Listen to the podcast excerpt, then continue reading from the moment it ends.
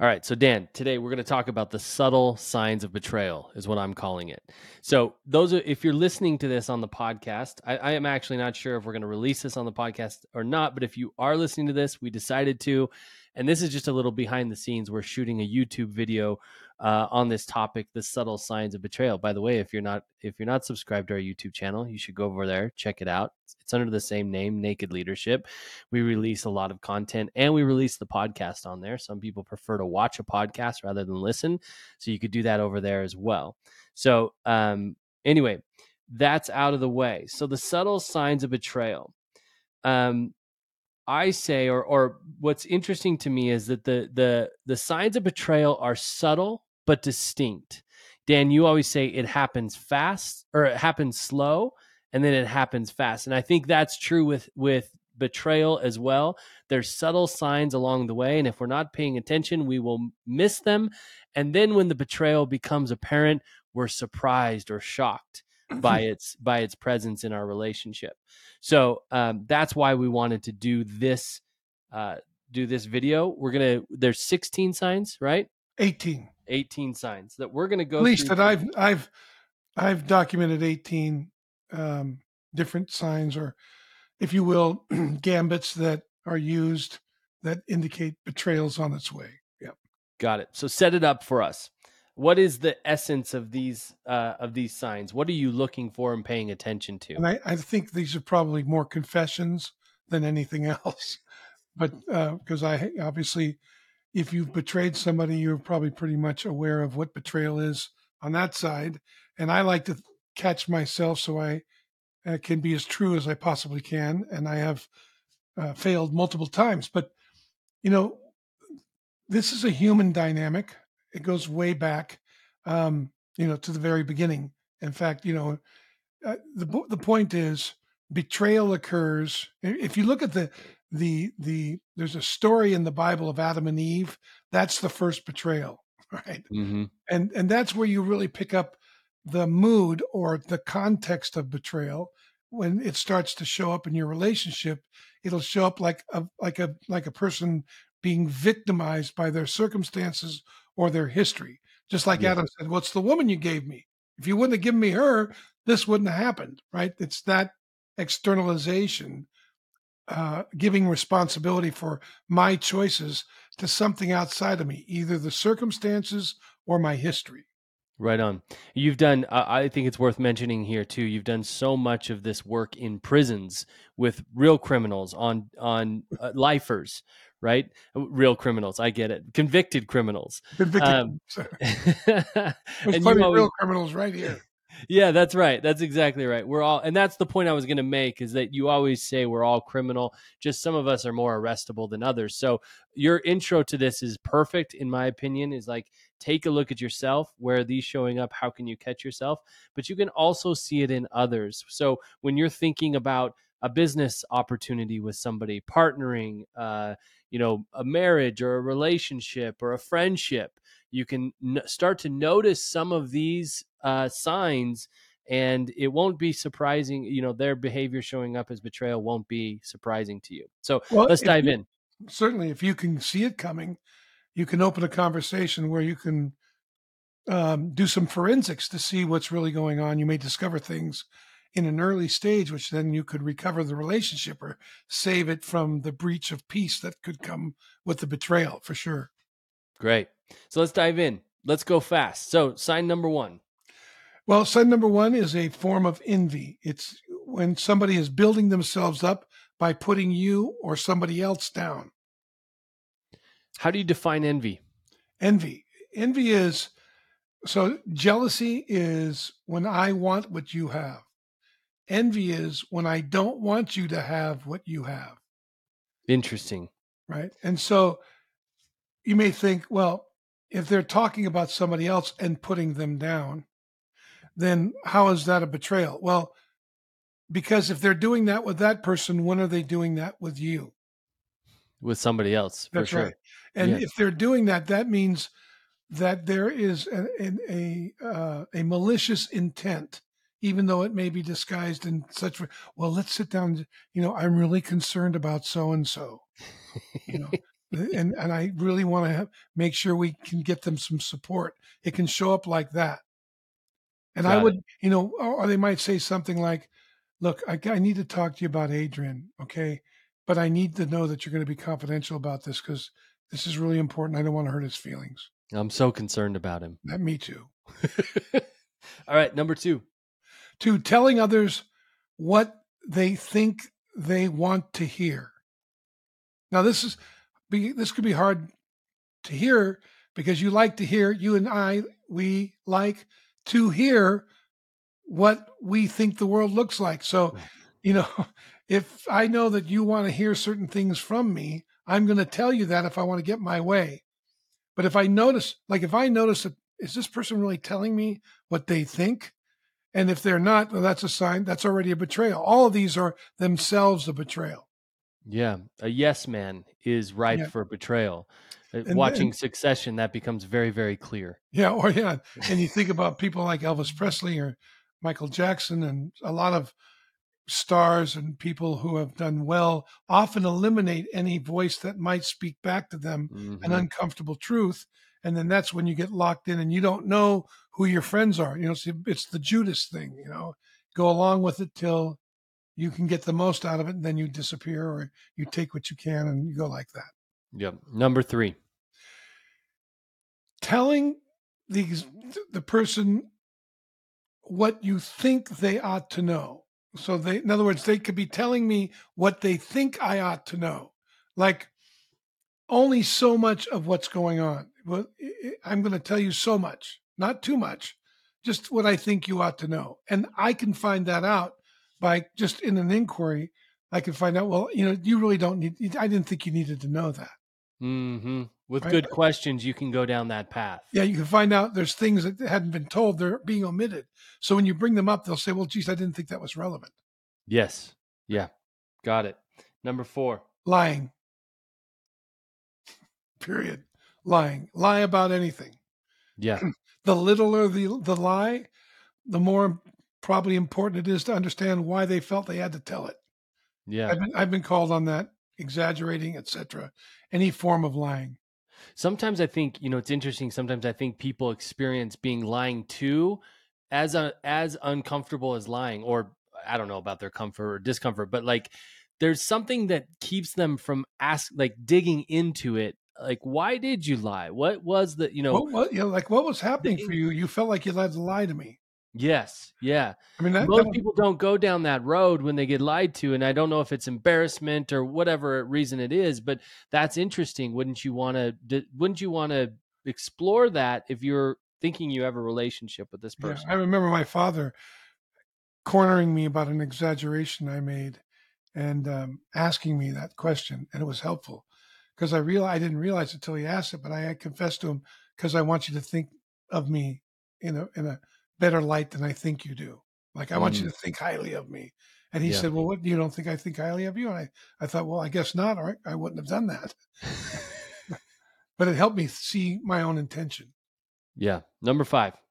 vagueness just being vague like just giving you know i don't know if i want to talk about this too much because it, might get too specific Yeah. right so you know the other day it was hard because adrian had a you know he was a little tough on me but i got through it that's vague Got it. What not too much information. Not Yeah. not what was going on. I, i'm Yeah. over it now though don't worry about it I've got it all taken care of. that's right Don't ask any more questions. All right. Yeah. The Number next one, the, the next one's attempting to confuse. Like it's like gaslighting. You know, um, th- th- literally, they, they, they, the confusion covers up what they, what the other person doesn't want you to know they're struggling with. Mm, Right. So they might even say they're confused, and then when they talk to you, you might get confused because they don't really want to see, or they don't want you to see what they're up to or what they're wrestling with. For them, most people, it's not like this devious, malicious thing where they're trying to be vague or confusing. confusing, but they're being confusing because they're afraid if they really got clear, you they wouldn't get from you what they want from you. Mm. Yeah. Number seven. Minimization. Oh, it's not a big deal. Don't worry about it. And then later on, they very well might blow up on the thing they said wasn't a big deal. And that is a sign there's something going on that you need to know about. Hmm.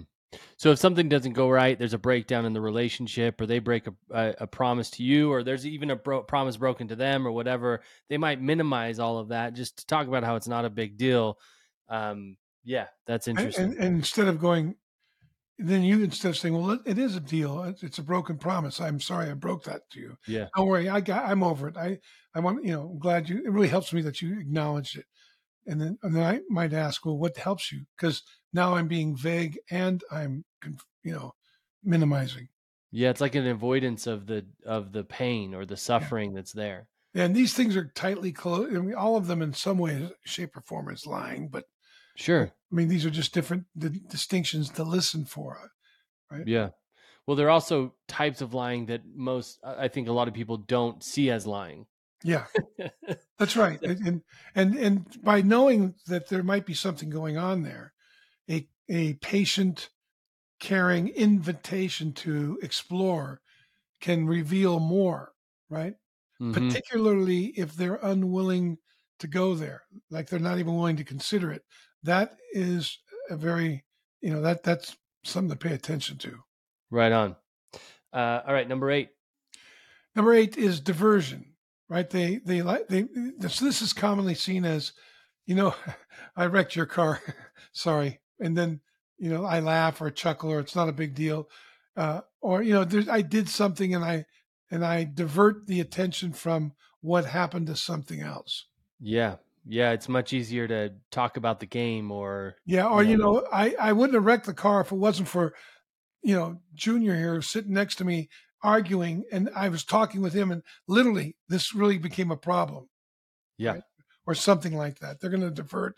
They're going to stay away from what the transgression is or what's going on and they're going to try to have you look at something else. Got it. Number 9. Assent. Just agreeing. Yeah, you know, sure, that's that yeah, of course, that's that's true. Yeah, okay. And then they're on to something else. Like they're on to what they want to talk about. Like mm-hmm. they might just agree with you, give assent because they don't want you to know what they're up to. So they're easily going along with you. And then you notice that they're not completely in or they're doing something other than what they said they would do when they assented. Yes. My middle daughter's favorite way of being criminal. she just agrees with everything. She gets in trouble. She's like, Yeah, you're right, dad. You're right. That's right. You're right. Yeah, you're right. We've all been through that with our spouse, I'm sure. Yeah, okay. Yeah. Right. Can we yeah, get on yeah, with yeah. Can we get on with dinner now? All right. Your video is shaking really bad, Dan. Oh, sorry, so that's me. I'm, my my legs tapping. My bad. No problem. Leg right, tapping. Number... That's another one. Leg tapping. number ten. Silence. Stonewalling. Not willing to talk about it. Withholding. Just you talk to them, they don't talk. Mm. Not willing to give up where they're at, what's up for them. Stonewall. Got it. Next, 11. Selective attention and perception. So no matter what you say, they always bring it back to their frame. They only pay attention to certain things you say. Notice if they hear everything you say, or they're only paying attention to, to the things that are relative or relevant to what they want and they ignore maybe other points that might be important to you.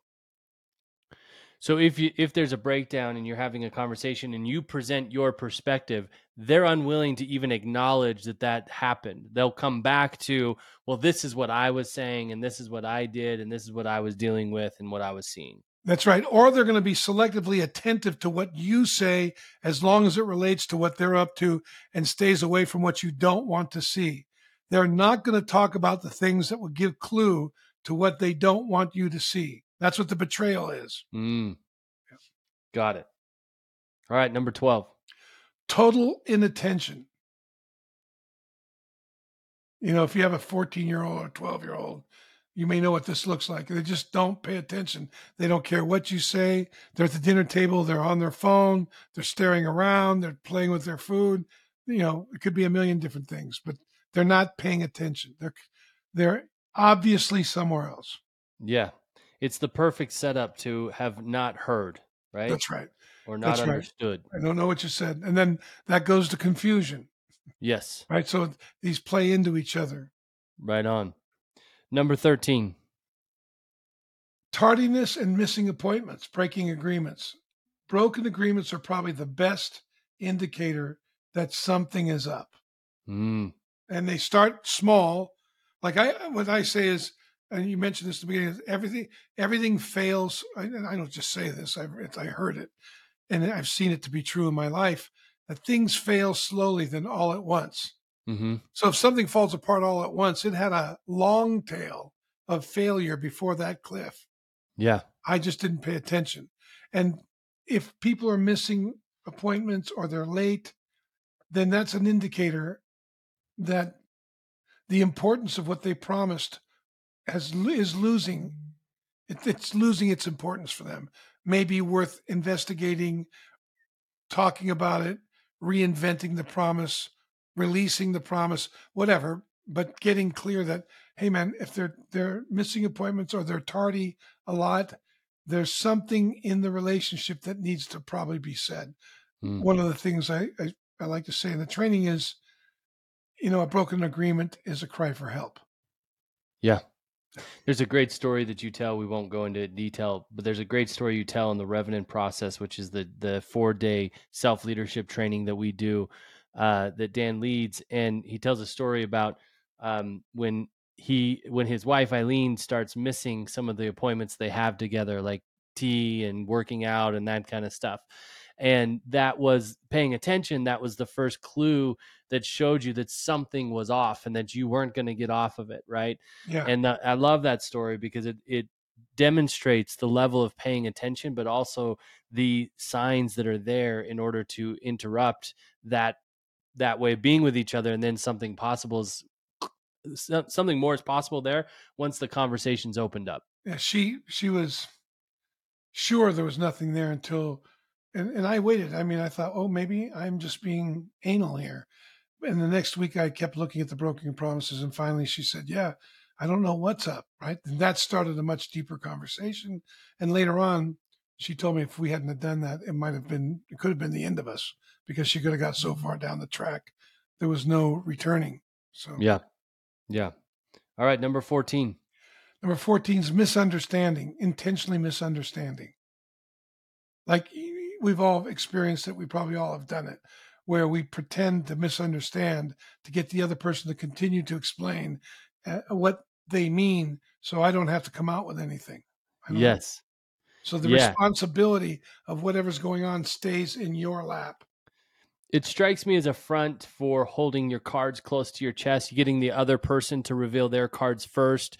It's Yep. also a delay in response, right? If I don't Yep. understand what you're asking me, I get more time up here to think about what my formulated response is rather than my authentic response. And that's a lot like the confusion thing we talked about, but it, it's like I'm being confused on purpose. I'm misun- I'm actually misunderstanding what you're saying or what's going on on purpose. And that can be, com- you know, you could say that, well, that's confusing too. So you can, those go together. Yeah. Yeah. Number 15. 15, generalizing to the point of absurdity. So what you're saying is, if I do this and I do that and you do this, then basically I hate you. Is that what I'm saying? Is that what you're saying? like to some absurd level. yes.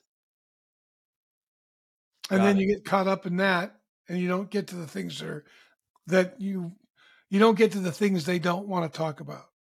Right. Right. Yeah, you just overload it, right? And it's so heavy and he's like, "Oh, no, no, no, that's not what I'm saying. I'll just I'll back off." Yeah. And Yeah. if you see that happening, that pattern, then you know there's probably something that needs to be talked about. There's something, these are all signs mostly that something's being omitted that Mm, needs to be omitted, that needs to be brought to light. yeah. All right, number 16. 16 is to deliberately postpone, right? Deliberate postponement. I keep putting it off, putting it off. Hey, I know, uh, geez, we were supposed to talk Monday and that was a renegotiation for Friday, but I still haven't finished everything. Maybe we can talk this Friday. Mm. Yeah. This is uh I mean we work a lot with CEOs and company founders. This one I find a lot with that with with Yeah. those roles uh putting off the conversation so they don't have to deal with what's there. Yeah, they don't want to go through the conference. Maybe they couldn't get the money from the company and they don't want to talk about that. Or maybe Yeah. they, you know, maybe they want to talk to the company about getting the money to do the service or whatever. You know, uh, clients you can see that with, and they're afraid to ask, but so they'll keep postponing because they don't want to get up against that tough conversation. Yep. Number 17. Claiming that I don't really need to change. Like something happens, didn't work. And even though it didn't work, it's all, you know, it's just the way it is. Uh, I, you know, I did all the things I needed to do and it didn't work out. It's not my problem. Yeah. Yeah, nothing to see here. Nothing. Nothing to learn, nothing to nothing to change, I'm- nothing to I'm good enough. on. I did everything I had to. It's you. Yeah. Got it. Or the circumstance, The right? circumstance. Or yeah, you know, what do you expect me to do? yep. Like I love the one when people say, "Well, the traffic was horrible." You know that? I, I've had this happen where you know I'm acting as a chief of staff and I'm working with somebody and they come in late and I'm I just ask them, you know, personally, I'll take them aside afterwards and say, "Hey, what happened? You know, we, these meetings start. We need you here. What what's going on?"